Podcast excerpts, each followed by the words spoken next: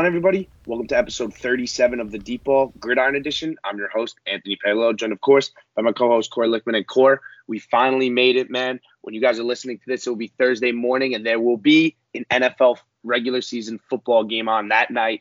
Buccaneers, Cowboys tonight. I'm pumped, Corey. I can't wait to give you all our regular season preview. Yeah, I mean, I'm I'm pretty hyped. Football finally back. I don't know. Usually it doesn't feel that long, but for some reason, like this year, I don't know. Like that that that Chiefs Buccaneers Super Bowl feels mad long ago. I don't know about you. No, it does definitely for sure, and I just can't wait for all these teams to get back on the field and start. Uh, maybe the Chiefs avenge their Super Bowl loss. Obviously, the Buccaneers go first, so hopefully they can uh, keep the ball rolling. They got a lot of guys coming back, but like I kind of alluded to, we're gonna give you guys a full rundown. Um, for this episode, we're gonna pick our division winners. We're gonna pick our playoff teams our Super Bowl champion, and we're even going to give you some awards. Of course, our game picks are coming back. And then we'll sprinkle in some college at the end because week one of college football was real good this past weekend. It started off a little sour, if you ask me, but I know Sunday night was a great game. Even Monday night was a good game, too. So uh, we'll get into that after. But we're starting the NFL first. And we'll start, obviously, we'll start with the NFC East. If you know me, I'm a homer guy. The NFC East, obviously, last year, the Washington football team wins the division at 7 and 9. People were saying that it was the NFC least, which rightfully so. You know what I mean? It's not like there were any powerhouses in there. It really was everybody's division to lose uh, in that sense. But I think this year it should be a lot stronger. I know a lot more teams get healthier. Obviously, the Cowboys get Dak Prescott back. The Giants get Saquon Barkley back. So I think it should be um, a lot more competitive at least this year. Although last year it kind of was competitive, did go down to the week 17, the last game of the season actually between the Eagles and Washington. But um, yeah, Core, I'm interested. I guess give me your takeaway, kind of what you think about this division. Yeah, I mean, overall, honestly, it's still not the strongest conference, but yeah, I like I love the competitiveness in this conference because you could honestly make an argument. I'll even put the Eagles. I don't really think they're that far behind. You could put an argument for all four of these teams about winning the NFC East. Like, there's not one team that sticks out none of them are, are really like that good of teams, but they're all like capable of winning this division, which is which I kind of like. So I expect another close contested battle between these four teams. I'm not sure what the record record of the first place team is gonna be. I'll set the bar. I'll put it at over under. I'll put it at nine wins. No, I'll give them nine and a half. But yeah, I expect a, a really competitive battle between these four teams, and yeah, I mean, I know. I think should. I think. I think I know who's gonna win this division, but I'm I'm curious to see who you're gonna say first. All right. Well, before before I get into my pick, I'll kind of react a little bit. I, I like what you said too about like from top to bottom. Honestly, I think this is the one division where like you yeah you really won't like be like oh that that is a real weak link in this division. Like I feel like for sure like out of all honestly out of all the other eight divisions from top to bottom, I guess like it's like the least separation if you want to say. So that's good in a sense. I think nine and a half is a good number. Uh, just like about wins, I think a, a, team will need ten wins if you ask me to win this division. If you if you win ten games, you should be in. Uh, so I'll give you my pick. I mean, it's not too much of a surprise. Obviously, I'm going to be a homer. I'm going to go with the New York Football Giants. Uh, preseason, obviously, I don't take a lot of stock in. I was a little upset with how the offensive line looked after not really upgrading it at all. That's definitely a red flag. And it's going to, again, the Giants season this year is going to go as far as Daniel Jones takes them. But Daniel Jones is going to need some help. The offensive line is going to have to step up for what it did last year. And the skill players have to get healthy. Obviously, another big question mark Saquon Barkley coming back from an ACL injury. He's probably going to go on Sunday, but again, he's going to be on like a snap count. You know what I mean? He's not going to get a ton of touches then. Evan Engram's a guy who's kind of like pro- leaning towards he's going to be out week one, which I don't know how big of a loss that really is, but still, he's a starting tight end. I don't care how inconsistent he is. He's uh, uh, very talented. Kenny Golladay with his hamstring, Kadarius Toney a little banged up. So it comes down to health in that sense with the Giants playmakers. But listen, they still bring back that solid defense from last year. Um, I think Washington could give them a good run for their money as well. I think they got a little better with Ryan Fitzpatrick at quarterback. The Cowboys I see right through, and the Eagles are cursed from what they did last year throwing a professional football game. So, like I said, I'll be a homer here and I'll take the Giants. Yeah, I mean that's um a pretty surprising pick, in, in my opinion, considering you're a big Giants fan. So, yeah, honestly, I'm gonna go. I'm gonna go with the um, the Washington football team again. I think this team just th- their defense is really good. I know obviously Chase Young, a um a budding star, and I know they drafted who, who I forgot his name. I know they drafted a linebacker in the in the. Oh, uh, Jamin Davis. Jamin yeah, Davis from Kentucky. Yeah, good, good backer actually. Good backer. Yeah, no, it was a good pick. And I, I, think their offense um improved. I think Ryan Fitzpatrick coming in, I, I think he can get the job done to lead this team to a division title. Obviously brought in Curtis Samuel. I think Curtis Samuel, Terry McLaurin, Antonio Gibson, and, and Logan Thomas on the rise at tight end. I think this offense should be very improved from last season. And yeah, expect that defense to continue to build. Ron Rivera. And yeah, I think the Washington football team takes this division. Yeah, I like that. Obviously, I think Washington's definitely a team on the rise. Obviously, they have an even better defense, you could probably than the Giants in that sense. Definitely the best division than the best defense in the division. Uh, Chase Young, you mentioned their defensive line with Daron Payne, Jonathan Allen, also two other guys. They got a good D tackle. Matt, I think it's Ioannidis is his last name. So their front four is very fearsome in that sense.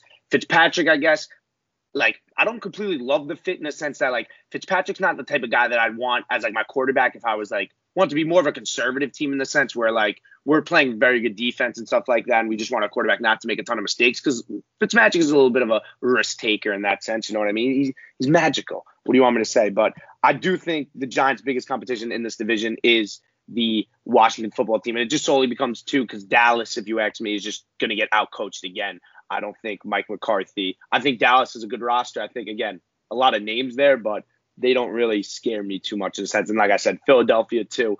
We meant like we mentioned that I don't think there's like a clear fourth place team in the divi- in the division, but I definitely think the Giants, Washington, and the Cowboys are at least a little step up on Philadelphia. I just think that they're kind of like a year behind in like what they're trying to build. Oh yeah, I think uh personally, I think I think the order. I think for Washington, I'll go first. I think I, I think Dallas has a has a decent season. I think with Dak Prescott back, they'll. Um, I mean, that offense is obviously like super talented. Brought in Micah Parsons on the defensive side of the ball. I think they come in second. I mean, I, I think your your football Giants. I think they come in, in third in this division. I say I think they'll be a decent team though. And then yeah, Eagles fourth, but yeah, I expect a um, I, I expect com- a competitive division, I'd say from first to fourth, I don't expect more than four game. I mean, that's a decent amount, but like four game differentiating these four teams. So any of these teams, I think, can go out and uh, take this division. Yeah, listen, I think it's one of the most open divisions, at least in the sense, because there are three pretty serious contenders in the sense. Not a lot of other divisions can say that. But moving on to the NFC North, a division that I think is a lot more um, a lot more predictable in a sense. I don't really think that anybody will take the Packers, so I'll kind of give my pick there, right there in the Packers. Obviously, a couple months ago with all the um, with all the uncertainty around Aaron Rodgers and stuff like that coming back, I think maybe it opened the door a little bit. But obviously, the Lions at the bottom of this division, I don't think anybody's taking them seriously. I know they're trying to build something with Dan Campbell, and I think honestly, they'll be maybe maybe they might steal a couple games because listen, Jared Goff isn't like the typical QB, I should say, for like a bottom of the league team in a sense. You know what I mean? The guy has had a lot of even playoff experience in a sense. So he's no like pushover. Like, listen, I don't love Jared Goff. Um, I think by Sean McVay moving on from him, it sends like a pretty like intense message that like Goff really isn't like a great quarterback in that sense because even McVay couldn't work with him. But still, the experience is there. Uh, Chicago, I think, is a mess. Their offensive line is horrible, and with Andy Dalton starting at quarterback from the get go, I think that uh, he might lose a little bit of his team. And I think if they start to struggle and they don't make the move to Fields early enough, I think uh, Matt Nagy is in danger of losing his locker room in that sense. But I do think the Minnesota Vikings are going to be a, a, lot better than last year. Obviously, they bring back um, a lot of the guys who were injured, like Anthony Barr, Danielle Hunter, who are all they missed like all of like but one game last year. They bring in Patrick Peterson up front. They brought in Michael Pierce. They brought in Dalvin Tomlinson as well from the Giants. So this defense is going to be a lot better. Their offense was playing behind a lot last year. Hopefully, Dalvin Cook can repeat his season as well as Justin Jefferson. But I just don't think it'll be enough. I think the Packers, even with Rodgers and Ad- Davante Adams, um, too much to prove in that for them. And what Rodgers just says is going to be his last season in Green Bay. And I mean, they don't really, they didn't really like bring in anybody. I know they lost their center, Corey Linsley, but their offensive line was the best in football last year. They could afford to lose somebody there.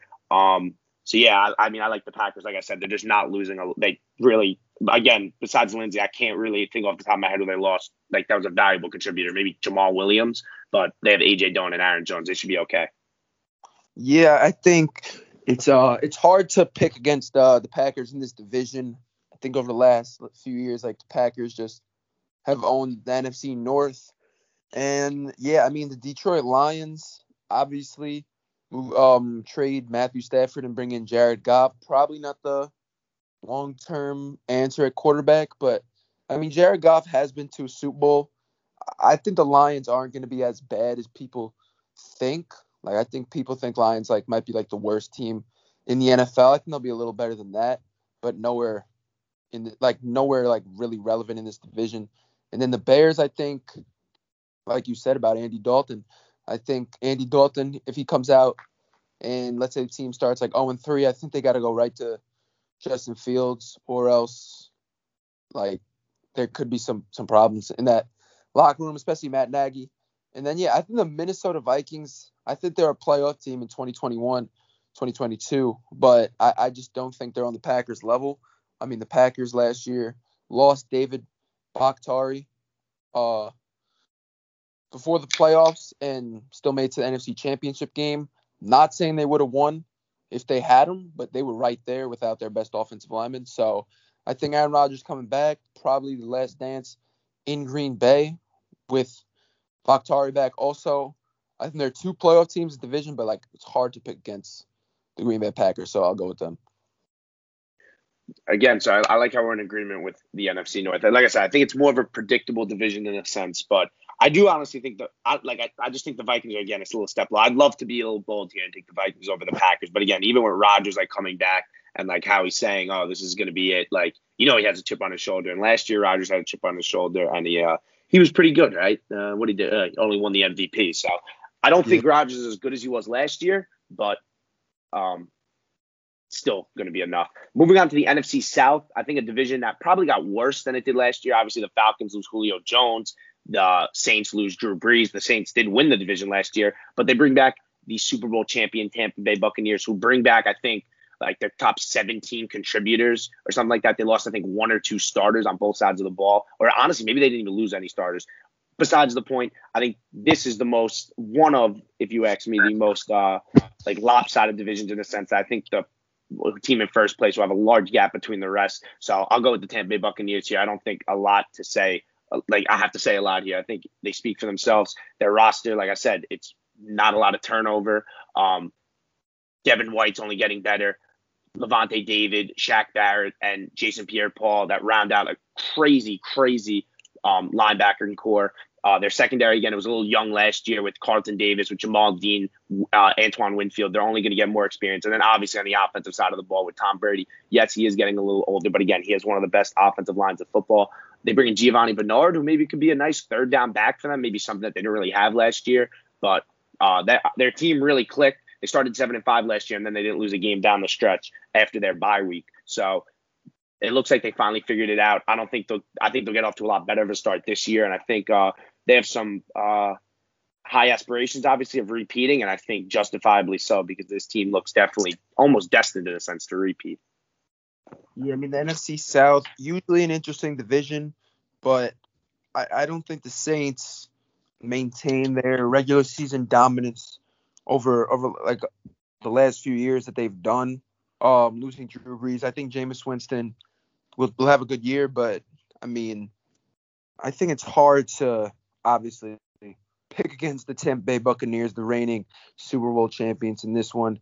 I think Carolina and Atlanta, two teams who could be decent, but I think there's a lot of question marks for both those squads. So, in the Saints, obviously, not, like a lot of question marks surrounding them. Also, a lot of injuries, and obviously a new quarterback. So, I think you have to go with Tampa Bay Buccaneers here with um with legit chances of, of repeating as Super Bowl champions, and it's got to start by them winning the, the NFC South.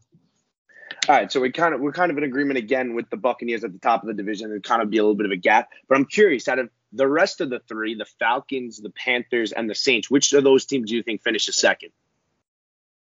I, I think the Saints finish second. I'll give the I'll get the Panthers third. I don't know honestly. Panthers. I'll say the Saints are second. I think Jameis Winston does a fine job there, and Sean Payton's just too good of a football coach. So I think they finished second, and then third and fourth could be a toss up. I think the Falcons have a decent offense still, but I mean I don't know. They just I know they don't have they have a, a new coach I think, but Arthur Smith. Yep. Yeah, Arthur Smith. Yeah, I just think I'll go Carolina third, Atlanta fourth.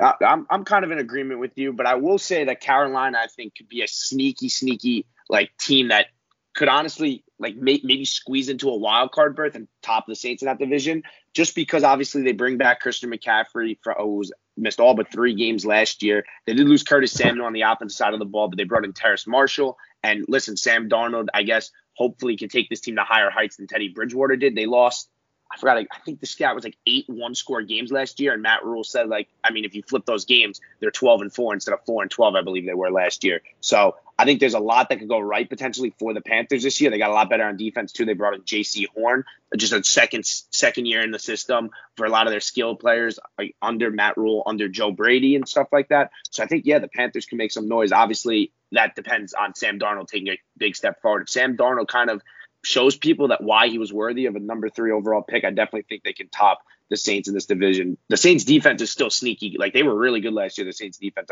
they still will be good again this year. A little uncertainty, I know, at the cornerback with Marshon Lattimore, but their offense with no Michael Thomas, uh, Marquez Callaway's got some big shoes to fill early on, and Alvin Kamara too. I mean, he's going to get he's going to be an absolute workhorse. I feel like this year, I, like they just don't have a ton of weapons on offense for Jameis Winston. That's the only thing that scares me maybe about the Saints this year. I think honestly, the Saints ultimately do fall short of the playoffs, and I think that's one of the main reasons why.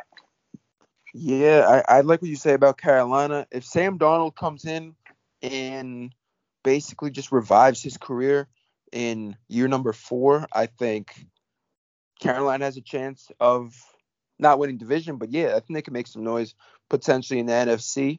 And I think the Saints, I don't know if they get in. I still think they're very competitive and like right there for a playoff spot. I think I think the Saints will finish with at least at least nine wins. I think they'll finish over 500. I just think Sean Payton's just too good of a coach. I think Jameis Winston.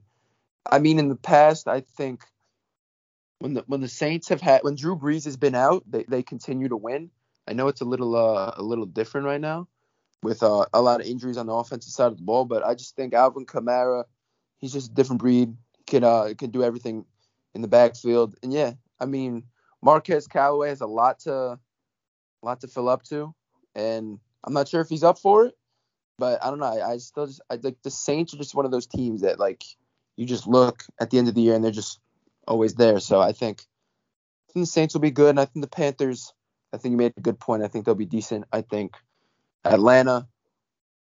I don't know. This might be Matt Ryan's last year in Atlanta. I, I think if they have a bad year, I think the um, Falcons might move on from from Matt Ryan. But save that for another day, unless you want to get into that. No, yeah, I will, I will put that on the back burner, see how Atlanta's season at least gets started. But I kind of agree with you. I think there's going to be a lot of offense in Atlanta, but the defense, I think, will hurt them. And uh, honestly, I don't think Matt Ryan will be like as spectacular as um he's been in the past. But uh, yeah, listen, the Saints obviously Sean Payton's still a great coach, one of the best in the league, so I'm sure they they will be respected. I kind of agree with you in that sense. I have them about like a, at a nine win team in that sense, maybe just falling short of the playoffs. Uh, but let's wrap up the NFC with prop. Prob- I mean most definitely the best division in football, or what it should be. The NFC West, I think you could make a case for all four teams to potentially win this division. Obviously, you have the Los Angeles Rams who just brought in Matt Stafford. The San Francisco 49ers were all banged up last year, so they bring everybody back. Obviously, Trey Lance is a huge wild card there. Um, the Arizona Cardinals with Kyler Murray, they made a couple big piece additions to their defense, and obviously Seattle, the Seattle Seahawks who have been kind of in the playoff discussion in the playoffs for the last decade. It almost seems like we're under Russell Wilson. So yeah, you kind of agreeing with me here that this is the most wide open division, and uh, if so, like who do you think uh, rises to the top? I think this division is definitely very wide open. I think it's it's just also four really good teams. Like you put any of these teams in probably the NFC East, any four of these teams, they're probably the favorite to, to win that division. So 100%. Yeah, no, I think this is just a really tough division, and I, am gonna go a little bold here. I'm actually gonna go with the Arizona Cardinals to to win this division. I know I expect Kyler Murray to take another another leap, and obviously they brought in um JJ JJ Watt in in in free agency and Zaven Collins, linebacker out of Tulsa. He looks like a ball player at linebacker. So I think this offense was pretty explosive last year. Obviously, I mean they they they lost Kenyon Drake, not really that big a loss. Brought in James Conner, still have James Conner and Chase Edmonds. So I think Kyler Murray takes another leap, and I think the, the Arizona Cardinals, not that big of a surprise, but probably like the biggest underdog in this division. I think the the Cardinals uh take this division. Yeah, I think that was a little bold from you for sure, Corey. They also bring in Rondale Moore, wide receiver from Purdue. With their, they eject him in the second round, who has immense upside. And I think in that offense too, and how they run like four receivers, it's all uh, like a spread offense. It's of air raid. Um, he could be a huge X factor uh, to kind of complement DeAndre Hopkins in a sense. But I'm gonna go uh, different from you first in, in a couple picks after the North and the South we agreed in. I'm going to go with the Los Angeles Rams. I think this is kind of pretty obvious. I've been tipping my hand all off season that once they brought Matthew Stafford, a guy who I've always thought is criminally underrated at the quarterback position, you plug him into Sean McVay's system, he should go crazy. I'm a little scared about their defense, only in the sense that they lost Brandon Staley, who's now the Chargers head coach. I think last year what he was able to do and make them probably the best defense in the league. Um, like I said, his job there was unbelievable, but they still bring Aaron Donald and Jalen Ramsey, two of the best defenders in football, and two guys who opposing teams have to game plan against. That just frees up other players like Darious Williams last year for the Rams was so great for them. Um, Leonard Floyd as well was so good for them. So I'm not really too worried about their defense. Like I said, this is just more on me betting in Stafford and betting in McVay and their defense again to keep holding it together. I know they lose John Johnson, they lose Troy Hill, so guys who replaceable will be a little tough to replace, but ultimately those guys are replaceable. But I do want to give a little shout out too to the San Francisco 49ers. Obviously, they had a tough year last year, but I think obviously they're also very worthy of winning this division. I think with um Trey Lance, like I think if Trey Lance gets in that quarterback, um, I think it raises their ceiling. I think obviously they need a big season out of Nick Bosa too, coming back on that defensive line. But I, again, similar to the Rams in the sense losing Robert Saleh as your defensive coordinator, you kind of want to see now how DeMeco Ryans, who's their new defensive coordinator there, kind of steps in if he's able to keep everything consistent from last year. And uh, I guess that leaves it with the Seahawks. I think that's pretty crazy that uh, we, we're talking about them kind of last in the sense. Not really like, obviously we're talking about like they're a serious um, division contender, but Russell Wilson, Obviously, he was great in the beginning of last year, kind of tailed off a little bit. They still have a ton of playmakers on both sides of the ball Jamal Adams, Bobby Wagner on defense, then on offense, DK Metcalf, Tyler Lockett, Chris Carson. Um, but yeah, I don't know. The Seahawks just like, in a sense, they don't like wow me in a division that is the most competitive. But with Russell Wilson, I guess you never uh, count him out. Yeah, I mean Russell Wilson, him his like first five games of the year, like every season, this guy is just on another level. Like they should have like they have like Hoodie Melo for basketball, like beginning of the year, Russ is just like different. Like he's just an absolute animal. I, I would not say that the Seahawks are the worst team in this division. I don't even I think like you can't claim the worst team in this division. I just think it's so competitive and all these teams are playoff playoff caliber teams. So I think Seahawks kind of in a similar situation as last year didn't really do that much. I mean, they figured um solve some like minor issues out with Russ, brought him back. So I don't know what their what their ceiling is, but yeah, the San Francisco 49ers should see some improvements from them. Obviously, made the Super Bowl the year before that. Uh, Jimmy G going to start off the season as QB one. Uh, I'm curious to see if when Trey Lance comes in, or if uh, Jimmy G, if he, if if, the, if he's cooking with this squad, if they just ride with him. But I think uh, obviously lost Robert Saleh, the defensive coordinator, to New York Jets. But I mean, this was a team that was very banged up last year, healthy right now.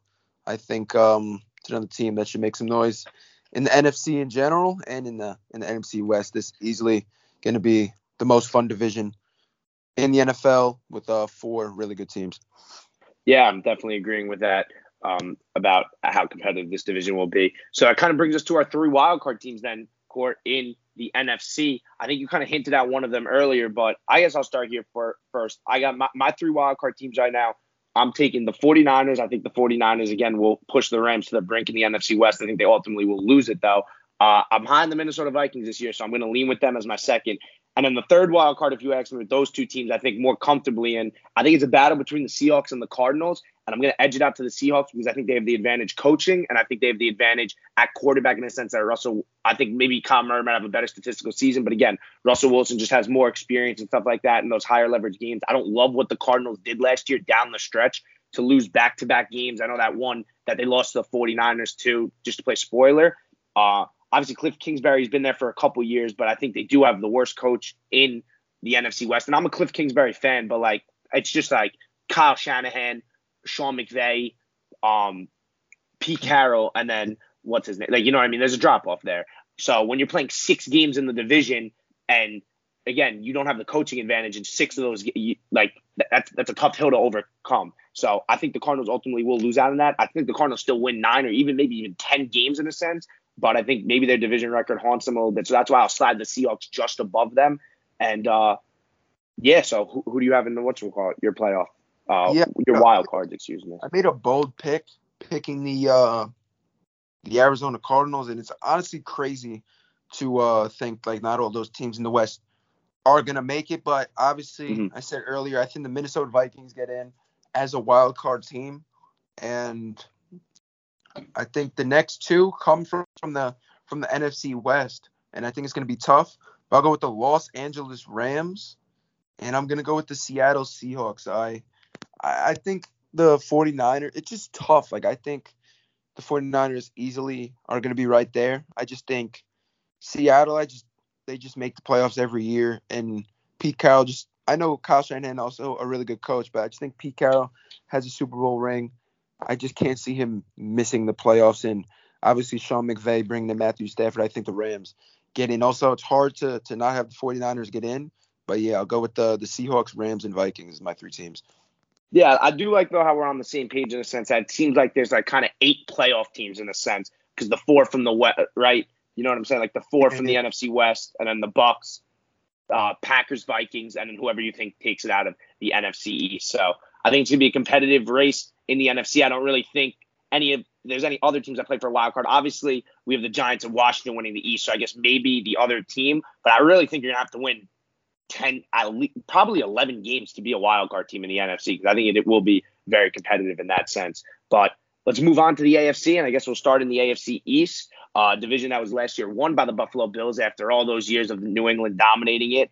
Um, obviously, New England got so much better this year. They brought in all those reinforcements in the offseason. Matthew Judon, uh, Judon, excuse me, Hen- uh, Hunter Henry, Jonnu Smith, Nelson Agholor. They draft Mac Jones. He will be their starting quarterback under center. They get all their opt outs back as well.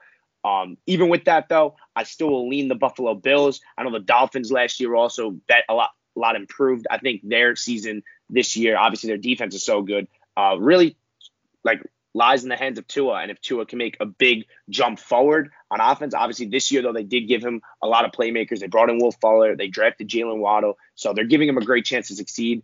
So I ultimately think, though, the Bills do take this division again. I think they're just too explosive on offense. Josh Allen, obviously, is on. Um, was on a tear last year, and I think he just continues to get better. I think there's a little chance for a little regression though with the Bills. It just scares me that like they don't run the ball well at all.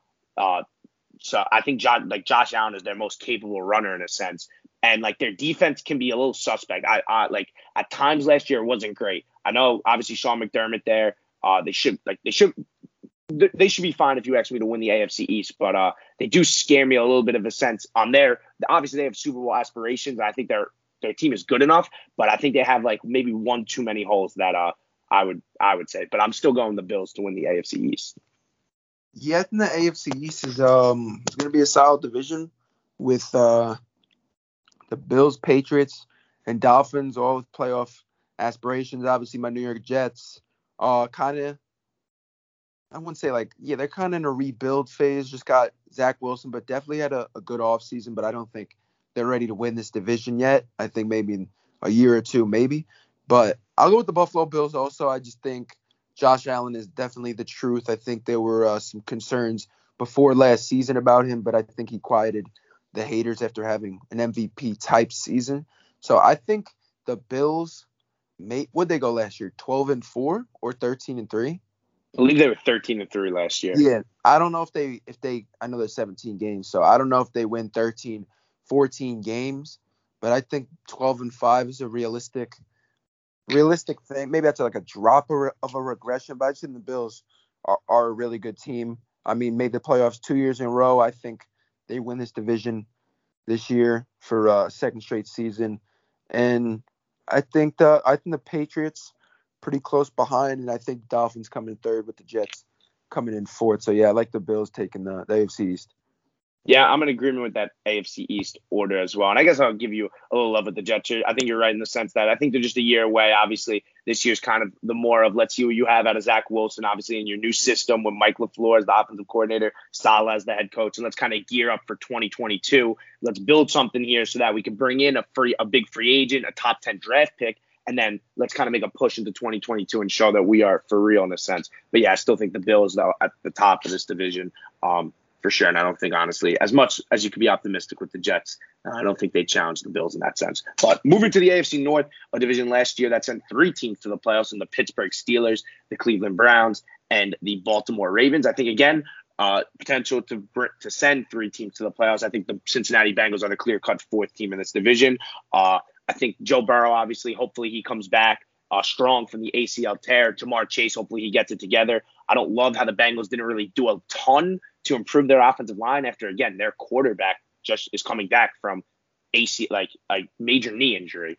I know they brought in like um, a left tackle from the Vikings. I can't think of his name off the top of my head. So hopefully he helps out. But I know like one of their one of their second round draft picks too like lost a job in camp. So again they're running like journeyman guards out there. I just don't love that. Maybe they probably should have went Penei Sewell with this fifth pick, but it is what it is now. Let's kind of talk about these playoff uh, like the teams that probably will be in the playoffs in this division. Uh, I guess we'll start with the Cleveland Browns if you ask, because that's going to be my pick to win this division. I think the Browns just do everything right. Their defense is going to get even better from last year. They brought in both Troy Hill and John Johnson from the Rams. They brought in Jadeveon Clowney, who, listen, Clowney's a big name, hasn't had like a ton of success in the past couple years, but he's still a very capable run defender and playing opposite of Myles Garrett. It's just going to open up a ton of stuff for him. They brought in uh the Notre Dame linebacker Owusu Koramoah in the draft. So yeah, I think this Browns team is just crazy talented. Obviously, they get Odell back on the offensive side of the ball as well. They should ride Nick Chubb and Kareem Hunt,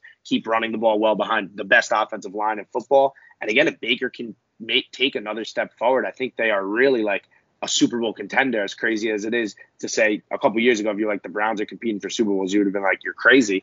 Uh, I think the Ravens and the Steelers are both capable of winning the division. I think maybe the Ravens a little bit more. I think the Steelers lose a couple pieces on their offensive line from last year, a little bit more uncertainty there. But uh, yeah, I'm curious if you're in agreement with me.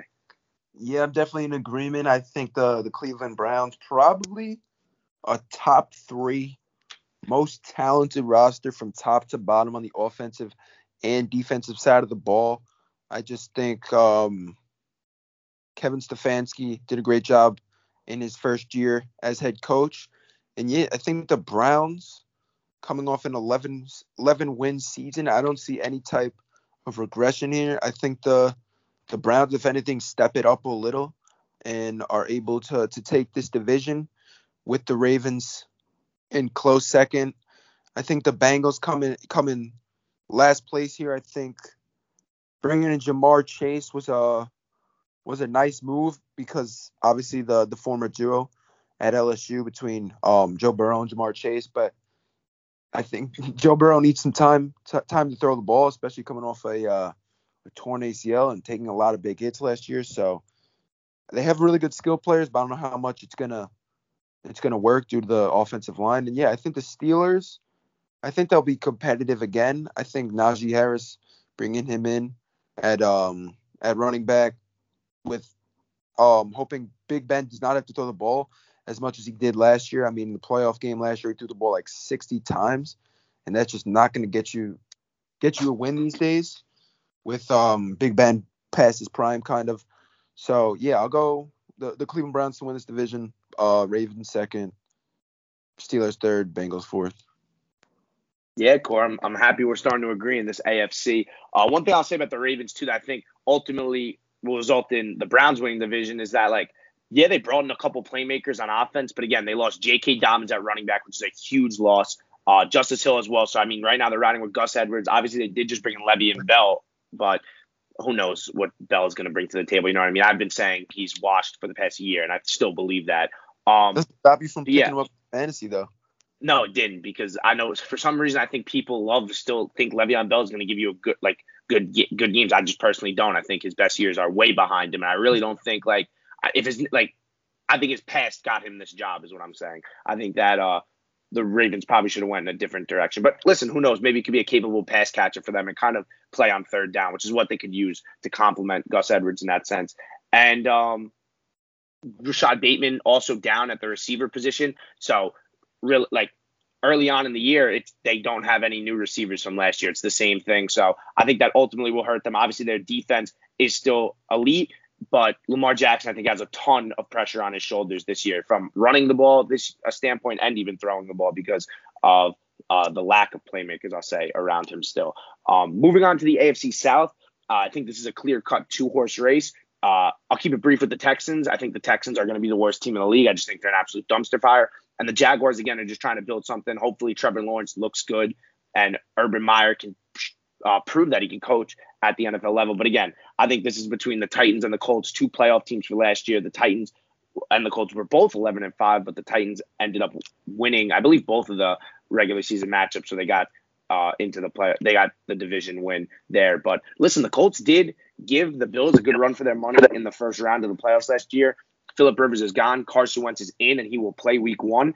Uh, I don't love the Titans. I, have always thought that the Titans have just like kind of overachieved in a sense. I think their defense is atrocious.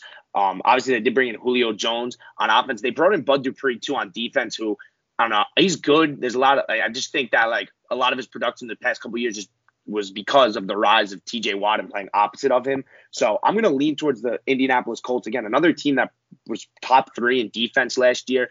And again, they just bring in a guy like Carson Wentz, who I've always kind of like backed up in a sense that this guy is like a good quarterback. Like there's no like make no mistake about it. Last year, if you ask me, it was a fluke. Uh, I think he was all in his head and stuff like that. He was he just tries to do a little bit too much.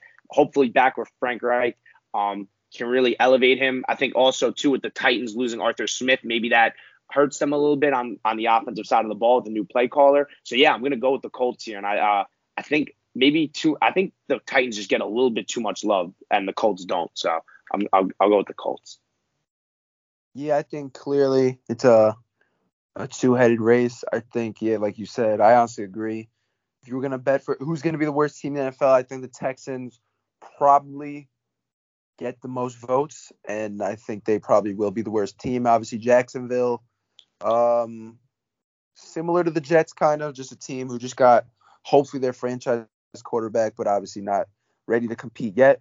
And yeah, I think the Colts and Titans are two. I mean, the AFC is extremely stacked, but I think both these teams can, can definitely get into the playoffs. This will be a very competitive race. I think these two teams split their uh, two games last season. So I'm going to take the Tennessee Titans here. I think um, their defense, obviously pretty bad added Bud Dupree and uh, Caleb Farley in the draft, who obviously mm-hmm was a pretty top talent. I think he he fell with um some injury worries, but I just think their offense is very explosive. I don't think anyone has a trio of AJ Brown, Julio Jones, and Derrick Henry. And I think Ryan Tannehill, I think he's thought of as, as like strictly like a game manager, but I think he's more than that. Uh, former first round pick, obviously, at a Texas A&M. I think the Titans' offense is really good, and I think if their defense can just be I'm not even saying like good. Like if they just have like an average defense, I think Titans uh, take this division.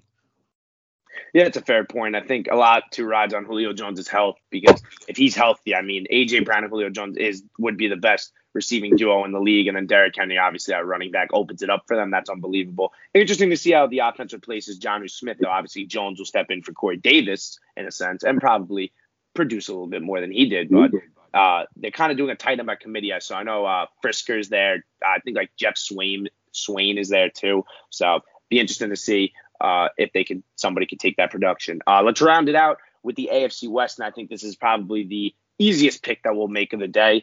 Uh, obviously, I'm going with the Kansas City Chiefs, uh, team that won the Super Bowl two years ago, lost in the Super Bowl again, kind of got humbled in a sense in the Super Bowl against the Tampa Bay Buccaneers. I think that's just going to let them come out uh, even more the chip on their shoulder. I think I've said for the past like that, that the Chiefs they just like I don't know they kind of just get bored in a sense. It looks like in the regular season, like they play a lot of like close games in the sense like I know last year against like the Falcons it was close and the Panthers like they win the games, but I don't know. I think this year the Chiefs kind of take it a little personal. Obviously, they beefed up their offensive line this year. They brought in Orlando Brown. They brought in Joe Thuney. They brought in Creed Humphrey in the draft. They lose Sammy Watkins on offense, which isn't saying a lot. Like, you know what I mean? Mecole Hardman should step fine into that number two receiver role.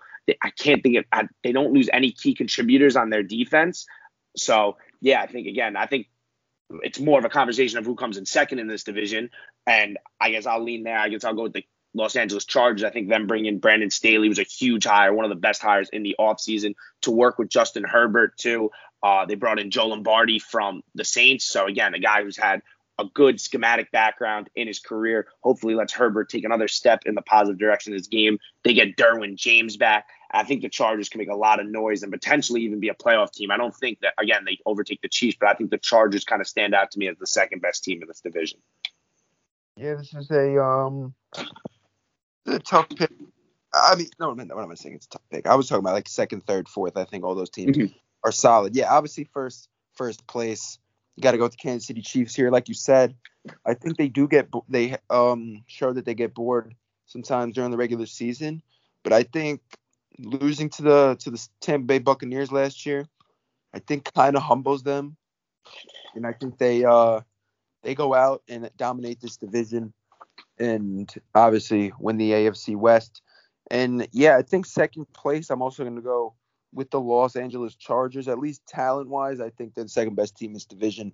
If they could, uh, if they could win some, some like close games and and stop choking away leads, I mean, they'd be a playoff team. So yeah, I think the Chargers come in second. I'm gonna go with the Broncos coming in third. Actually, no, nah, no, nah, stop that. I'm go. I'm go with the uh, it's tough. I I think nah, I'm gonna go with the Raiders coming third. I just think they usually are decent and just choke the last few games of the year. And I think the Denver Broncos come in uh, fourth in this division, but I think all four of these teams are uh, capable of winning. I mean, obviously the Chiefs are really good, but I think even like the worst team in this division capable of winning at least eight games. I think this will be a uh, solid division all around. But the Chiefs obviously on another level in this one.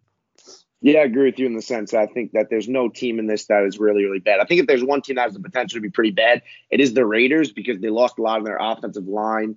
Um, and their defense, I think, just isn't good at all. I think honestly the Broncos will finish better with them. I think the Raiders will kind of round up this division and lead to a lot of questions in the offseason about what should happen with their general manager, uh, and even potentially Derek Carr at the quarterback position. I think Jon Gruden is a little safe at head coach. But let's wrap out our conference previews really with our I guess we'll go AFC playoff teams first, and then we'll go with our Super Bowl pick. Or um, I've mentioned the Ravens. I think are still going to be real competitive in that AFC North this year. So I still have the Ravens winning one of the wild cards. I think the New England Patriots bounce back after a tough year last year with obviously all their reinforcements this year. I think Mac Jones leads them to a uh, playoff berth, and I'm all I'm all off the Titans wave. I don't. I think the Titans will miss the playoffs um, completely. And I'll go with the Los Angeles Chargers to take that last playoff spot. Uh, and yeah, just believe in Brandon Staley and Justin Herbert again taking another step forward. I just don't think. I think that um, we're getting Derwin James back. Their defense has a chance to be real special, uh, like a lot, a lot better than it was, especially last year. And I think like not enough people, like they were a really good team last year, but like their coaching just blew them a couple games. Like they should not have been seven and nine last year. So I think well, like well improved in that department. I think the Chargers end up squeaking into the playoffs, and the Titans kind of are on the outside looking in. Uh, they do have a tough schedule this year too. I was taking a look at that because I was like, I think it's pretty crazy if you ask me to say the Titans are making the playoffs, but uh, kind of backs me up in that sense. The Steelers too, and the Dolphins, just two teams that if you ask me, just on the outside looking in. But uh, I definitely think there are more formidable. Like there's a lot more teams in the AFC that could be in play for the wild card push than there are in the AFC. Uh, and in the NFC, you know what I mean. Uh, yeah. Nah, I, I think I think the two teams who definitely making the playoffs here. I like I like the Baltimore Ravens obviously off the bat. I think uh, I, I just think the Ravens are still playoff quality. I think the uh, Indianapolis Colts also. I mean they have a brutal first five game stretch, but mm-hmm. I think they also get in. And I think um kind of on a similar page. I know you don't have the Titans getting in. I have them winning division, but I think the the Patriots, the Patriots, Steelers, and Chargers all capable I mean, I'll even throw in the Dolphins. Like those four teams, definitely capable of uh, getting that last wild card spot. But I'm actually going to agree with you. I think the Los Angeles Char- Chargers, um, I think they get in uh, to the playoffs here. I think, um, no, I just think, yeah, they getting a new coach, uh, Anthony Lynn gone, obviously, and I think if they could just close out games, they they should easily be able to to win at least nine, ten games, which I think could get them into the playoffs. So I'll go the Ravens, Colts, and uh, Chargers, my three AFC wildcard teams. Ravens, Colts, Chargers. All right. So again, I think we're pretty much almost in agreement in all of our playoff teams. And I know we're one pick off in each conference and that. So that's good to know. Uh, Core, I guess you'll go first here with your Super Bowl pick. Who you got winning and over who? Yeah, I'm actually gonna go. I mean, I'm gonna go with the Kansas City Chiefs here. I think a um I think after losing in the, um, the the Super Bowl last year, I think they have a major chip on their shoulder, and I think they upgraded offensive line, obviously. So I think they they win, and I think I think they actually beat the Green Bay Packers. I'm I'm picked the Green Bay Packers. I think Aaron Rodgers' last dance. I think he gets to the Super Bowl. I think he comes up just short. I think Patrick Mahomes and the Chiefs uh win the win the Super Bowl for the second time in three years. So yeah, Chiefs over the Packers.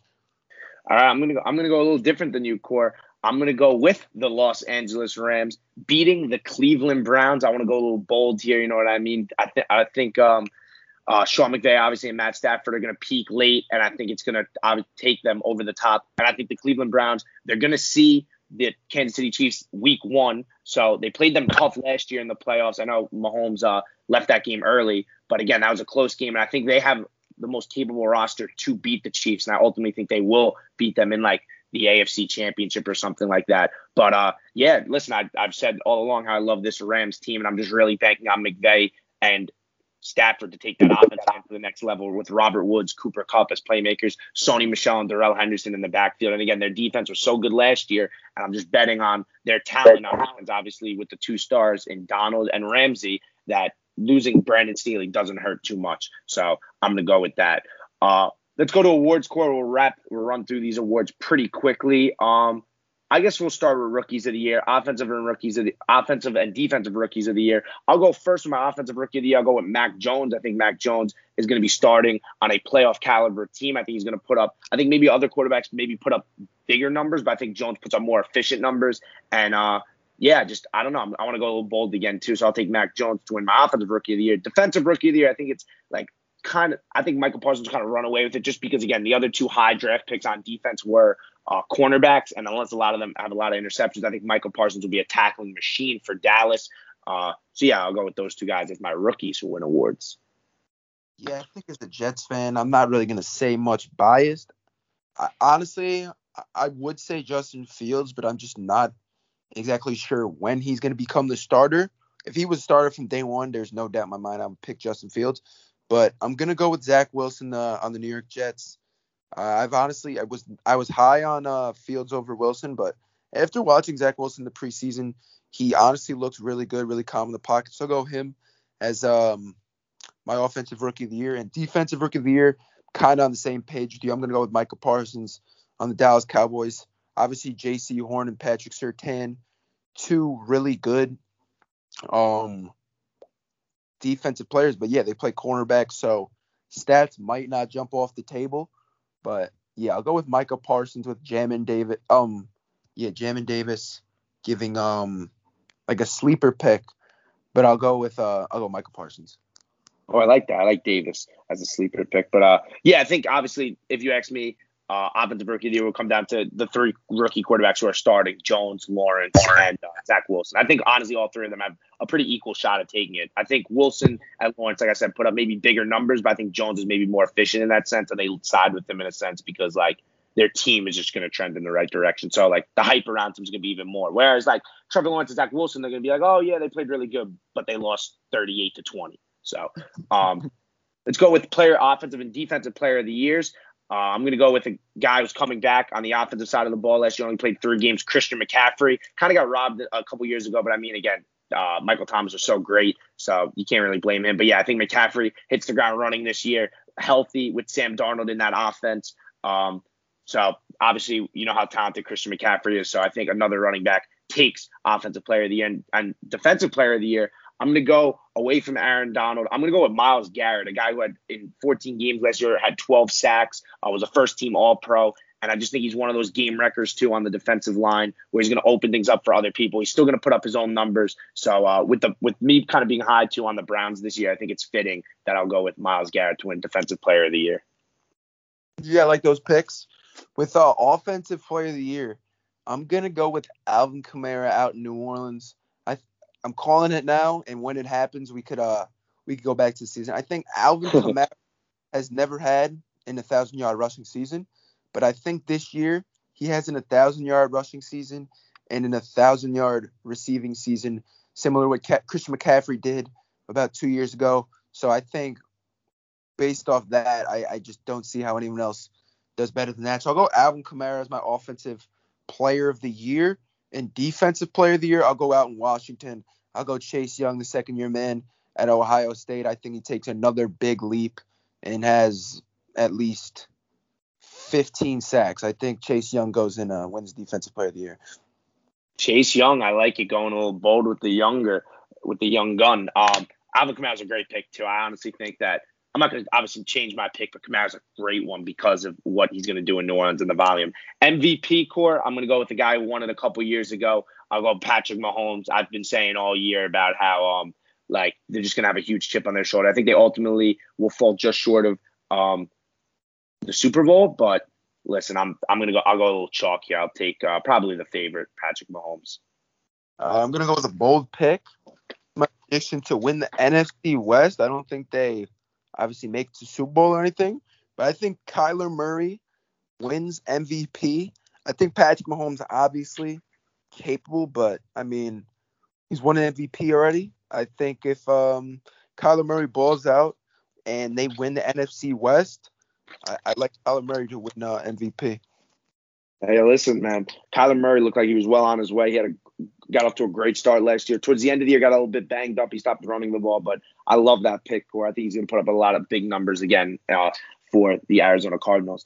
Uh, and with that, kind of brings us into our game picks for this week. You know, the NFL season coming back, you got our, your survivor pools, you got your pick'em pools and stuff like that. So we're gonna give you guys our picks. We're not gonna post them on the Instagram though, because let me tell you something. I'm telling you, it is cursed, man. I am cursed when any picks on that go out. So for those listening, you're welcome for taking a stand and uh, what you call keeping these things good. We're gonna kind of fly through these. We've kind of been previewing these teams, so you kind of know where we stand on them. First game core, which will be Thursday night, the Cowboys versus the Buccaneers. Buccaneers are eight point favorites. I think the Cowboys ultimately keep this close, so I'll take them with the points, but I'll take Tampa Bay to win it straight up.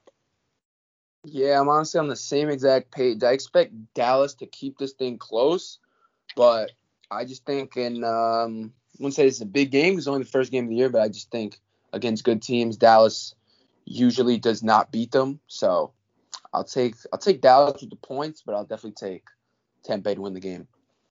Okay, moving on to the Sunday game, the one o'clock slate. The Eagles traveled to Atlanta to play the Falcons. The Falcons are three point favorites here. As much as it pains me to do this, I'm going to lean the Eagles both ways. I think the Eagles will win this game ultimately, uh, even as underdogs. Um, I think the Atlanta Falcons, like I said, their defense is horrible. I think the, the Eagles do have a better defense. I'm expecting a big uh, jump from Jalen Hurts, hopefully from year one to year two. So yeah, I'll side with them in a game that should feature a lot of points because these are two offenses, and I know I said the Eagles' defense is a better, but like that's not saying much. So um, yeah, I'll leave with the Eagles here. Hopefully Miles Sanders has a good game, and Devonta Smith uh, makes a big impact in this first game. Yeah, we're honestly on the same page again. I like the Eagles here a lot. I think the Eagles obviously cover the spread and win win outright. I just like Jalen Hurts in, in his first game, first full season as a starter. Hopefully, I like him to to get the job done, and the Eagles take the win here. All right, Core. Moving on to the Steelers and the Bills, a rematch of that Sunday night football game last year. The Bills six and a half point favorites here. Um, I'm kind of I mentioned that where maybe I'm a little skeptical of the Bills in the sense of taking a step back this year. I don't think that happens this Sunday. I think the Bills, uh, their offense comes out uh, explosive again. I think as good as the Steelers defense is, it's just going to be a bit too much for them. So I'll take the Bills here to win. Yeah, I'll take. I think this game is honestly pretty pretty close. Minus six and a half is the spread. I think so. I think the Bills win by about a touchdown. So I'll take the Bills minus six and a half, obviously to win. All right, moving on to a game that I feel honestly really good about. The Minnesota Vikings are traveling to Cincinnati to play the Bengals. Listen, I've been praising the Minnesota. I don't really like the Minnesota Vikings, but I've been praising them, man, because their roster is just like it is very good. You know what I mean? They had a tough year last year, but then just a lot of things weren't wrong. I think the Vikings here only three point favorites is crazy. I would definitely take the Vikings here. Uh, what you? I think they're a survivor pool play potentially too for those out there. So yeah, I'll go with the Vikings here. Uh, even with the three points. Um, I think, yeah, even Joe Burrow coming back may, might not even be 100% because he hurt that knee like around week eight and stuff like that. Uh, they got it like they haven't looked great. The Bengals in preseason, how Ja'Marr Chase's look like uh, can't catch anything. So I'll go with the Vikings here. Dalvin Cook to to run all over Cincinnati. Yeah, I mean, seems like we're on the same page once again. I just like the Vikings here. I think the Vikings come out and beat the Cincinnati Bengals first game of the season. I think they cover minus three also. So yeah, Dalvin Cook goes runs crazy. Justin Jefferson goes crazy also. I think the, the Vikings put up at least 35 on on the Bengals here. At least 35 on the Bengals. I'm liking the score prediction core. Moving on to the 49ers, seven and a half point favorites, traveling to Detroit to play the Lions. Um, listen, we've said that the I've said that the Lions I don't think are going to be particularly good, but again, this is just a place where Jared Goff has played the 49ers a ton in his career and had good success against them. Dan Campbell's probably going to have that should have the Lions uh, out firing. Um, I think seven and a half then is just too big of a number, so I'll take the Lions with the points. I think the 49ers ultimately win this game. But uh, yeah, I don't know. I think like first game playing under a new head coach, and like I said, just Jared Goff's experience against the 49ers will keep it a bit close. And uh, interesting this I think like it looks like Jimmy Garoppolo will be starting under center. So I'm wonder I'm curious to see if Trey Lance, if he's even active because of his uh, finger injury, if he will be out there and how they deploy him. But uh, yeah, I think uh, the Lions offensive line too a little underrated in that sense. So maybe they'll be able to get something moving on offense. And uh, yeah, but again, I think the 49ers ultimately win this game. Yeah, man. I mean, Peo, we're on the same page once again, which probably is not a great sign. So, not at all. Yeah, nah. For us being on the same on the same page for all these picks, probably not a great idea. But yeah, I mean, I think the San Francisco 49ers win this game. But I think in week one here, seven and a half points, I don't see them winning by over a touchdown. So yeah, I'll go Lions plus seven and a half and Niners to win the game. We're, we're, we could be in trouble, Core, come next week. Uh, the Cardinals travel to Tennessee to play the Titans. Uh, two teams who I actually had missing the playoffs who are kind of surprises. Um, I've kind of emphasized that I'm not on the Titans wave this year. So that's going to continue this way. I'm going to take the Cardinals here to win, uh, to upset the Tennessee Titans. Both teams really don't have any set anybody in their secondary. I know obviously the Cardinals have Budda Baker, but not much else.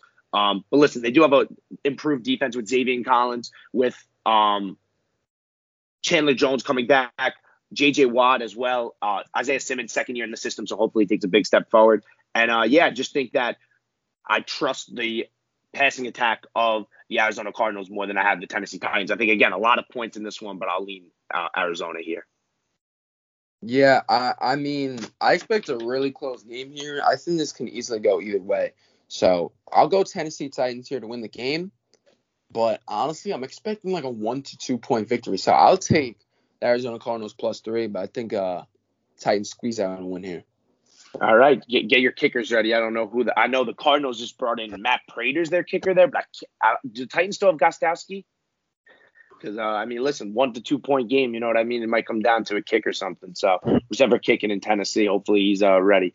Uh, moving on to a game that I think is uh will be a really another really good one. I think this week one slate is very competitive. The Seattle Seahawks travel to Indianapolis to play the Colts. Seahawks are two and a half point favorites there. Carson Wentz will be in the lineup for the Colts, and for that reason, I will be taking the Indianapolis Colts. I believe they'll win this game here. Uh, like I said, Wentz, I think he takes a big step forward this year. Jonathan Taylor obviously is a great running back in year two, I think uh, again with more of a formidable passing attack, he go even crazier. He when uh, he started gaining a lot of traction down the stretch last year. Quenton Nelson will be in the lineup too as well, so that's a huge plus for the Indianapolis Colts. And yeah, I just think the Colts are a more well well-rounded team here than the Seahawks, so I like the Colts.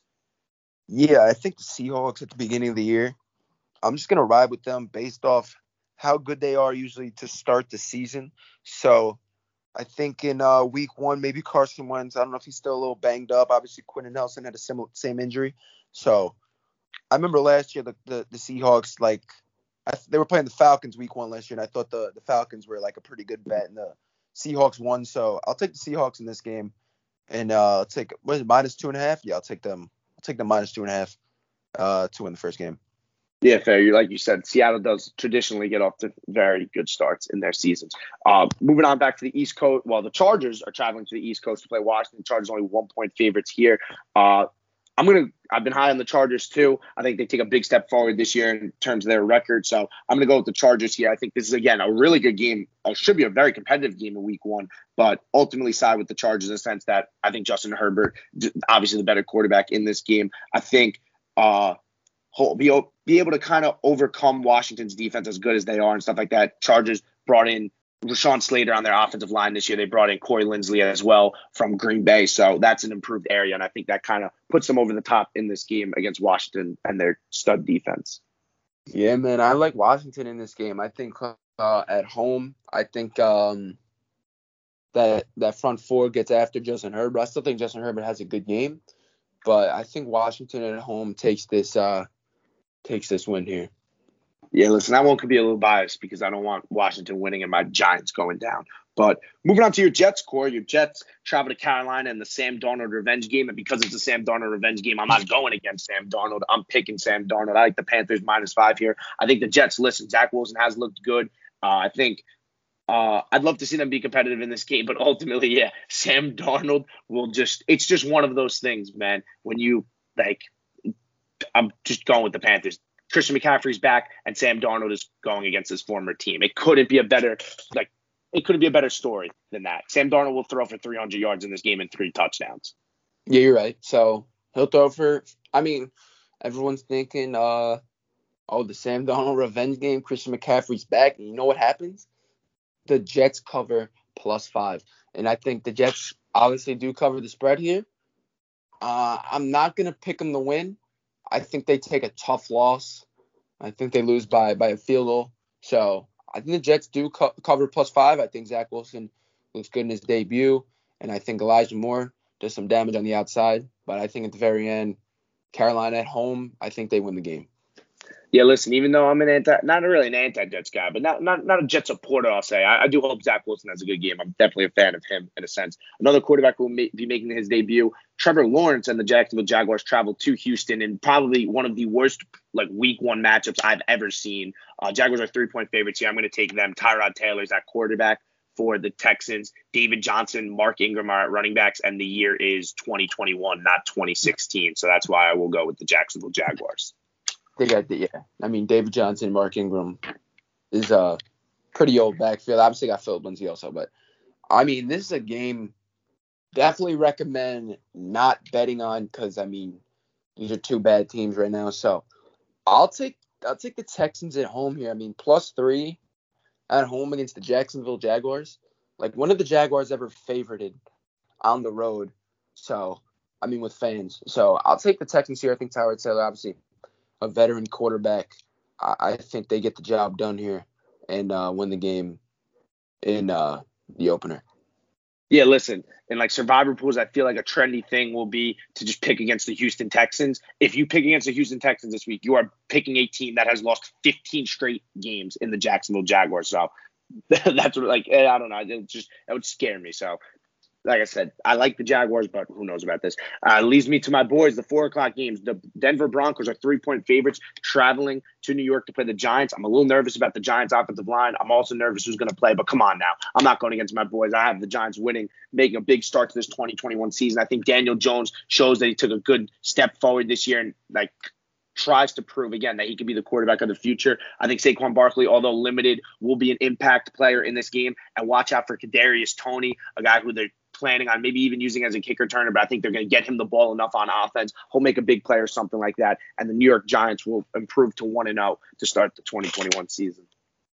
Yeah, expect a close game here at uh, MetLife Stadium. I mean, I think this will be a close game. I'll take the Giants here plus three, and I'll take them to win the game just for them being home. I think it's a uh, if you're gonna bet on this game, I think the Giants are, are the team to bet on. If not, stay away because I, I would not trust the the Broncos, the team who has not been that good the last few years, to uh, to go into MetLife and win this game. So I'll take the Giants here plus three and to win the game. Yeah, the offensive line against Denver's like front seven, I guess you could say, definitely does scare me in a sense. Von Miller back for the first time since 2019. Bradley Chubb will be on the outside too, so uh, definitely something to keep an eye on.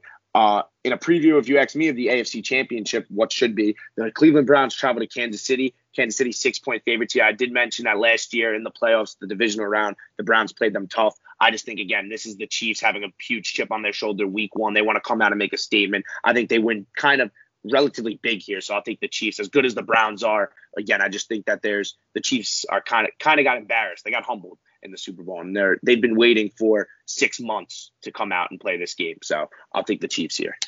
Yeah, I think the Chiefs here uh, minus six. I kind of like them. I think they win by at least a touchdown here. So yeah, I'll take the Chiefs minus six in this one.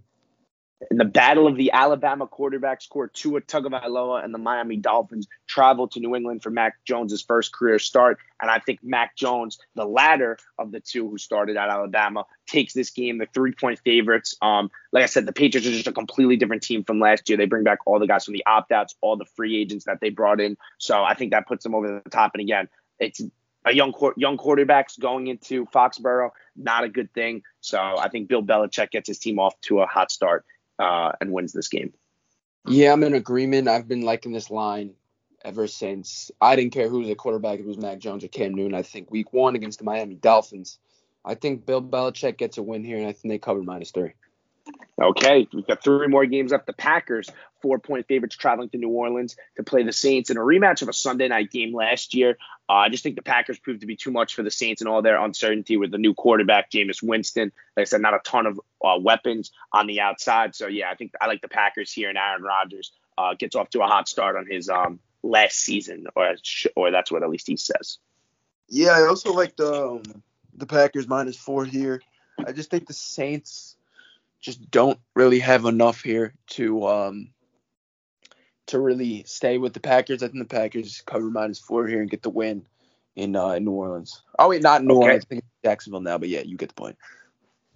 Okay, move it. No worries. Moving on to uh, the Sunday night football game. The Bears travel to the Rams. Rams are seven and a half point favorites. Not sure why this is the Sunday night football game. I think the Browns and the Chiefs would be a much better one, but that beats me. Uh, I'll go with the Rams here uh, with the points even too. I think uh, Matt Stafford, obviously, and Sean McVay get off to a good start. Their defense doesn't really lose a beat. And again, Andy Dalton's at quarterback for the Bears. Uh, their offensive line is brutal. I think Aaron Donald has a field day as well as Leonard Floyd against his former team. So, yeah, I like the Rams here.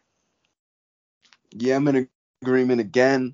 I, I was I would like I, I don't like picking favorites over seven points, but I just think week one here, I think against Andy Dalton, I think the uh, the Rams just come out and beat down the Bears. So I'll take them minus seven and a half. And that rounds it out to our Monday night football game. Only one Monday night football game this year, opening week. That's a rarity. Uh, the Ravens, four and a half point favorites, traveling to Vegas to play the Raiders. I'll go with the Ravens here again. I think Lamar Jackson's just too explosive, and I don't love the Raiders defense at all. I really don't like their, their offensive line again. It's kind of decimated from last year. I think uh, Derek Carr's going to be under a lot of pressure. So I honestly like the Ravens kind of big here too to beat the Raiders. Yeah, I like the Ravens to win this game, but I'll take the I'll take the Raiders plus four and a half. And if I if I were to bet on this game, I highly I, I like the over 50 and a half here. I think this will be a pretty high scoring game. So I'll take the Ravens to win, but I'll take the, the, the Raiders plus four and a half. All right, so we kind of got through our game picks there. Uh, let's see how we do week one. You know what I mean? It's our first time picking week one games. Definitely going to be a competitive week in that sense, and uh, kind of get to gauge what some of these teams are uh, going to do for the rest of the season. But core, that kind of brings us in to the NCAA portion of our show. I guess it won't be too too long this this uh, week because of how extended our NFL coverage was. But listen, it was a great week one of college football. Obviously, featured some big games, and I guess the biggest game of the weekend was number five Georgia over beating number three Clemson 10-3 in a battle of the defenses. I don't think a lot of people would have expected. Georgia's defense was just a swarming DJ Ugalele, Ugalele, whatever his last name is. But listen, DJ, um, a guy who started two games last year, uh, just did not look comfortable at all last night. Uh, the other night, I know he didn't have a ton of help, but uh, it, I guess it goes to show it's a testament to how good Georgia's defense is. They were so good early on last year, and uh, yeah, their offense I think could improve a lot. But I think if it does, they could be a very dangerous team because, like I said, that's a quarterback, that's a former five-star quarterback, a guy who has a good receiver, Justin Ross, a good tight end, and um, yeah, I mean they just got pummeled. There's nothing else to it. Yeah, I mean I wasn't able to watch much of this game, but yeah, for for the final, it'll be ten to three. I think this um has to say a lot about the Georgia defense. I just think, I mean, the Georgia defense obviously was uh, all over DJ Ugalele, who struggled in his uh, first game of the season. And yeah, I mean, if Georgia's offense could, I mean, they obviously playing against a really good Clemson defense. Also, I mean, JT Daniels only threw for 135 yards on 30 passing attempts. If he could start to throw the ball a little more downfield, and uh, expand this offense. And obviously, um, Zamir White, obviously a really good running back, had 13 carries for 74 yards. So I mean, if J- JT Daniels can um, pick it up a little, I'll give him some slack first game against a really good Clemson defense. But I mean, JT Daniels can get it. Not only first game, but I mean, he can get it going and uh, start slinging the ball. I think this Georgia team is a team you don't want, you don't, you really do not want to see uh, at any time of the season. Yeah, I think if JT Daniels gets back to kind of the form that he was down the stretch last year, I think Georgia's a serious title contender. I mean, they've set themselves up so good right now where if they don't lose another regular season game, even if they lose to whoever comes out of the SEC West, whether it's Alabama, maybe even Texas A&M in the SEC title game, they're in the playoffs because right now they're over Clemson in a sense. You know what I mean? Now Clemson is kind of on the outside looking in, which is something I, I believe we both predicted wouldn't happen. We thought that Clemson would would win this game, but yeah, uh, I think a lot rides on JT Daniels. I know they were they were kind of a little conservative on offense, but yeah, hopefully they get him going down the field. And uh, if the, listen, the committee moved Georgia up to two, so obviously they see something as well. Like that, that like it was unreal. Um, their front the front seven performance from Georgia and like really the front four versus the front four, the front five, uh, the offensive line of Clemson. It was disgusting. They got manhandled up front. But a team who didn't get manhandled, uh, a team that again they lose so much uh, on their skill group. They lose their quarterback, but it doesn't matter, man. Bryce Young uh, comes into Alabama. I mean, from like the first five snaps. I mean, you could just tell this guy's going to be the truth, man. Just him throwing on the run. It just looks so easy for Bryce Young. It honestly, like after watching Bryce Young yesterday, I'm just like, how did like Mac Jones honestly beat him out? Like it's a testament to how it, it makes me think of Mac Jones even better than I already think he is because of how good Bryce Young looks. Obviously, and that they absolutely they beat Miami by like 31 points. And Miami, again, was a top 15 team coming into this. It, it just doesn't matter. They rinse and repeat every year, Bama. They are so different than every other program, really, in college football. And Bryce Young instantly jumped to the Heisman favorite on a weekend where other candidates didn't do so well. And uh, uh, it's for good reason, man. I think he threw for like 330 yards and like four touchdowns or something like that. Just on an unreal performance. Yeah, I mean, Bama is like you said, they're just they're just not like anybody else. I mean, there's never a year like every single year this team is top two in the uh, AP top 25, and yet Bryce Young comes out in his uh, debut, slings four touchdowns over 300 yards against a Miami team that that prides themselves on like solid defense in the in the turnover chain. But I mean, Bryce Young just went out there and absolutely cooked them.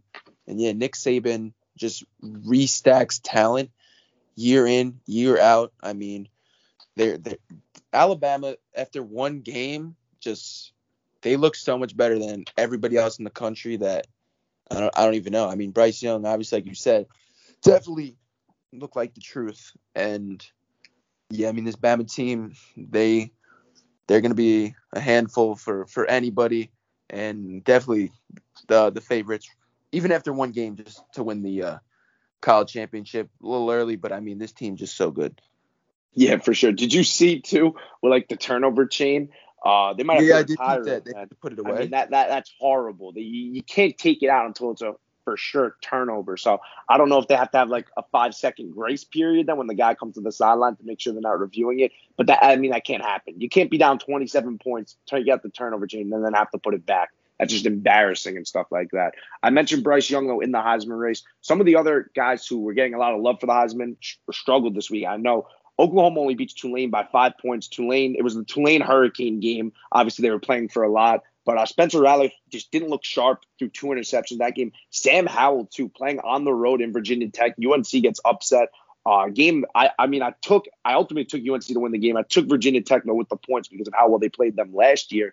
And uh, yeah, it just, again, I, I was kind of alluding to in the first episode, uh, like our college football episode last week, that like losing all those skill players on offense for Sam Howell, like he's just due for a step back, man. Like he might he might get better as a player, but again, when you're losing your top two running backs, your top two receivers, it's just too much to overcome. Their offensive line looked horrible, and uh, it showed ultimately, and that's why UNC has dropped like a big time in the rankings. So Sam Howell kind of not I'm not gonna say playing himself out of a Heisman race, but I mean uh, it's gonna be a tough this is a tough game to overcome, and definitely has to um improve big time. A guy who did look good though for the Heisman race, our kind of boy, a guy who we kind of gravitated to last year because of Ole Miss's explosive offense. Matt Corral threw for over 300 yards. Uh, I believe he had only two touchdowns though, but still, look, they absolutely pummeled Louisville even without Lane Kiffin. They're ranked, I believe, about 20 now. Uh, good for them. Uh, and I don't know. I think Matt Corral is going to keep making a lot of noise. I think he's an extremely underrated quarterback in the college football world. And uh, yeah, I'm curious to see like uh, what like maybe even NFL scouts think of him and what they what he could do at the next level because I think he's somebody who could definitely gain a lot of traction from now until the end of the season.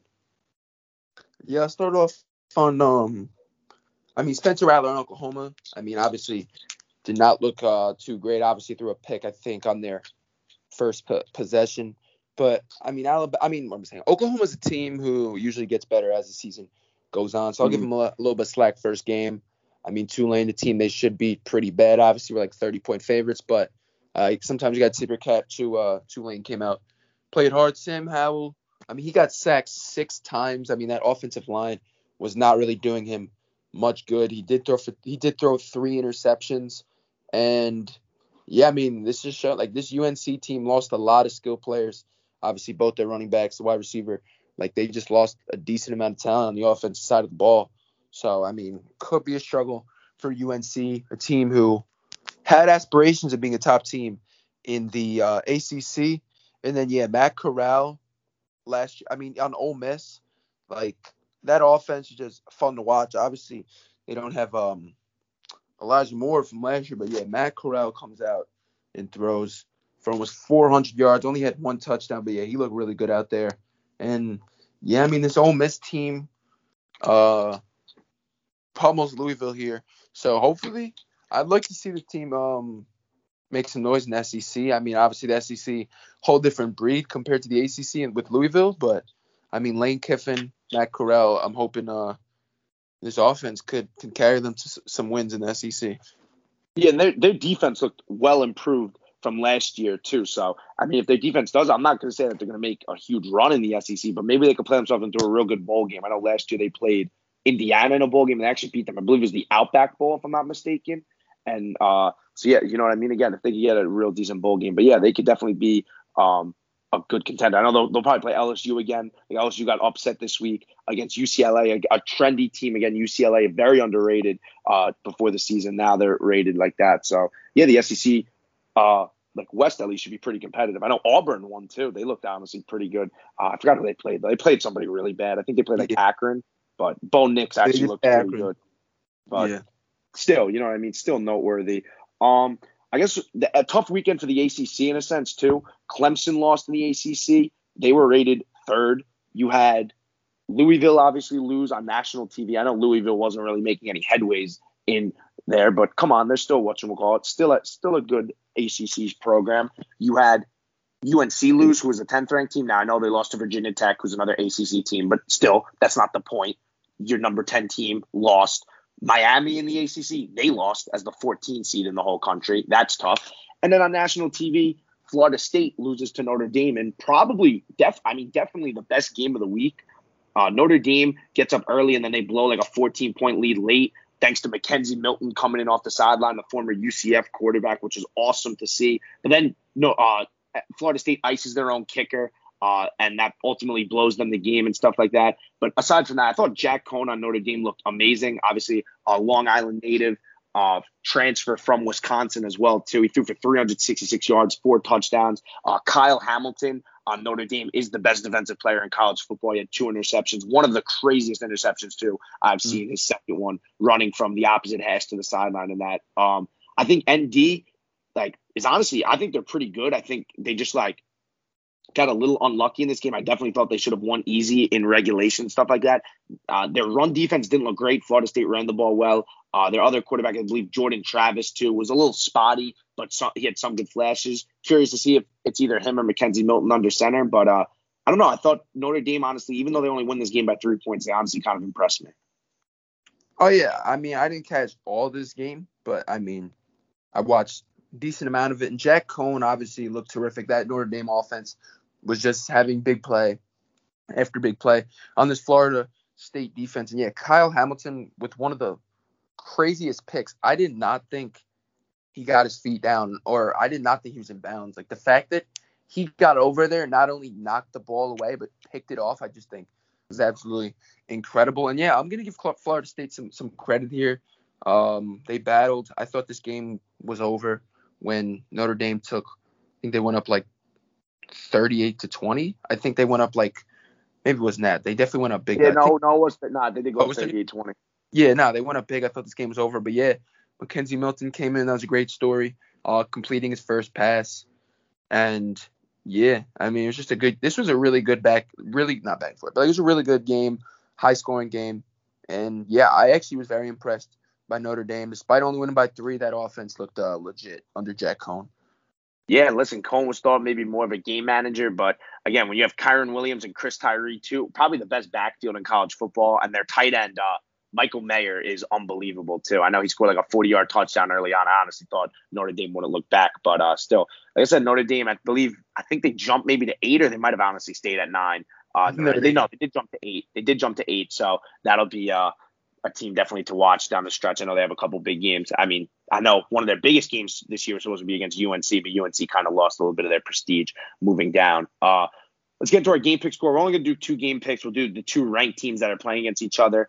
Uh, listen, these are so much of I mean, not a not a crazy slate again because we're kind of out of conference and stuff like that, but two out of conference games that again will be pretty good. We'll start with Oregon and Ohio State first. Ohio State's 14 and a half point favorites here. Oregon kind of had a tough week in a sense that a Fresno State team that's kind of scrappy. I believe they only beat them by like seven points, but the biggest like question mark in that game was Kayvon Thibodeaux uh, left that game. He's day to day. They're not sure if he's going to play. Um, Oregon's very run first as an offense too. Their, their quarterback Anthony Brown and their running back, uh, I think it's C.J. Verdell. Again, I think they're going to do a lot of work on the ground against Ohio State. Ohio State got going late in that game. I didn't think C.J. Stroud looked bad against Minnesota, but uh, just a lot of long touchdowns and stuff like that. I know Olave had an awesome touchdown, but uh, Minnesota's running back was honestly out for the year. What a shame. Uh, Mohamed Ibrahim, he ran like for 170 yards in the first three quarters or something like that. So I think Oregon does do a good number on them on the ground. So I take Oregon with the points. I think it's just too many, but I think Ohio State ultimately wins this game. I just don't. I think they're too explosive in a sense. And like I said, they had I think like five touchdowns last week of 50 plus yards. I think CJ Stroud is just getting more and more comfortable and stuff like that. And especially if Thibodeaux isn't out there for Oregon, who's probably going to be the consensus uh, first pick in next year's draft and stuff like that. So I'll lean Ohio State ultimately to win. Yeah, I mean 14 and a half is a lot of points. Um, I was not expecting the spread to be that big, but I'm gonna take it as a sign that uh, I don't know. I think there's a reason why it's that big then. Mm-hmm. So I think obviously CJ Stroud, um, coming off his first game, I expect him to settle in a little more. I mean, he settled in late in that Minnesota game, but I expect him to settle in a little more from the start here. So I'll take it home. I'll take I'll take the Buckeyes here minus 14 and a half over over Oregon. Yeah, it's a it's a fair way of thinking. I don't mind that. And uh, we'll only go with this last game. We'll do the battle the battle in Iowa. Number 10 Iowa coming off a huge win against Indiana. I mean, they just absolutely dominated Indiana again. Indiana had a great story last year. I thought they were maybe a little overrated in a sense, but Iowa definitely proved that.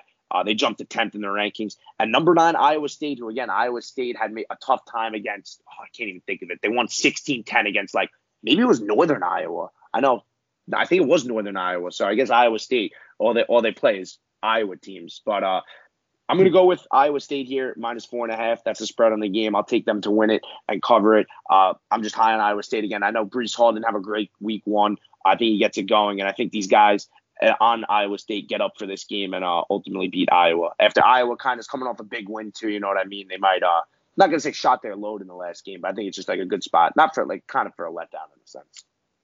No, yeah, I think Iowa State in um obviously only being Northern Iowa 16 to 10, pretty ugly game.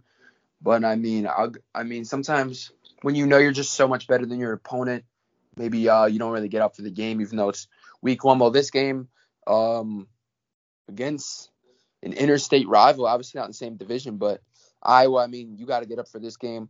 Home game should be a packed crowd. So I'll take Iowa State here minus four and a half. I think um, I think they come out and uh, have a better week in week two, and I think they uh, they cover four and a half. All right, so that's gonna do it for the college part of our show, and really the, our whole episode. Uh, definitely a lengthy one, but again, we definitely want to make sure that we covered, gave our full preview of the NFL season, gave our picks too, and then still showed college some love. One last team I want to shout out in college, Michigan.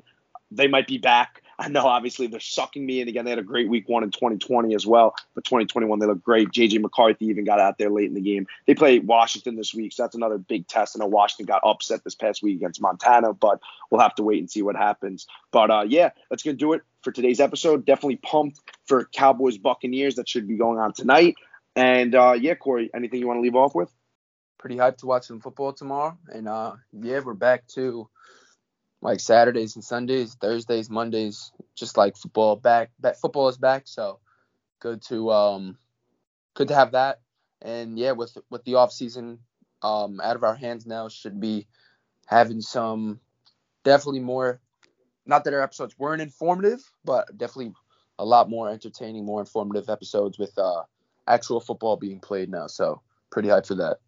Yeah, for sure. A lot more, a lot more, a lot easier to make great content when uh what's we want in season and stuff like that. But yeah, get ready. We got 18 straight weeks of regular season football, and then we got tons of playoffs. I'm pumped for it. It's finally here. We've been waiting uh, like seven months for it. So yeah, take care, everybody. Have a good one.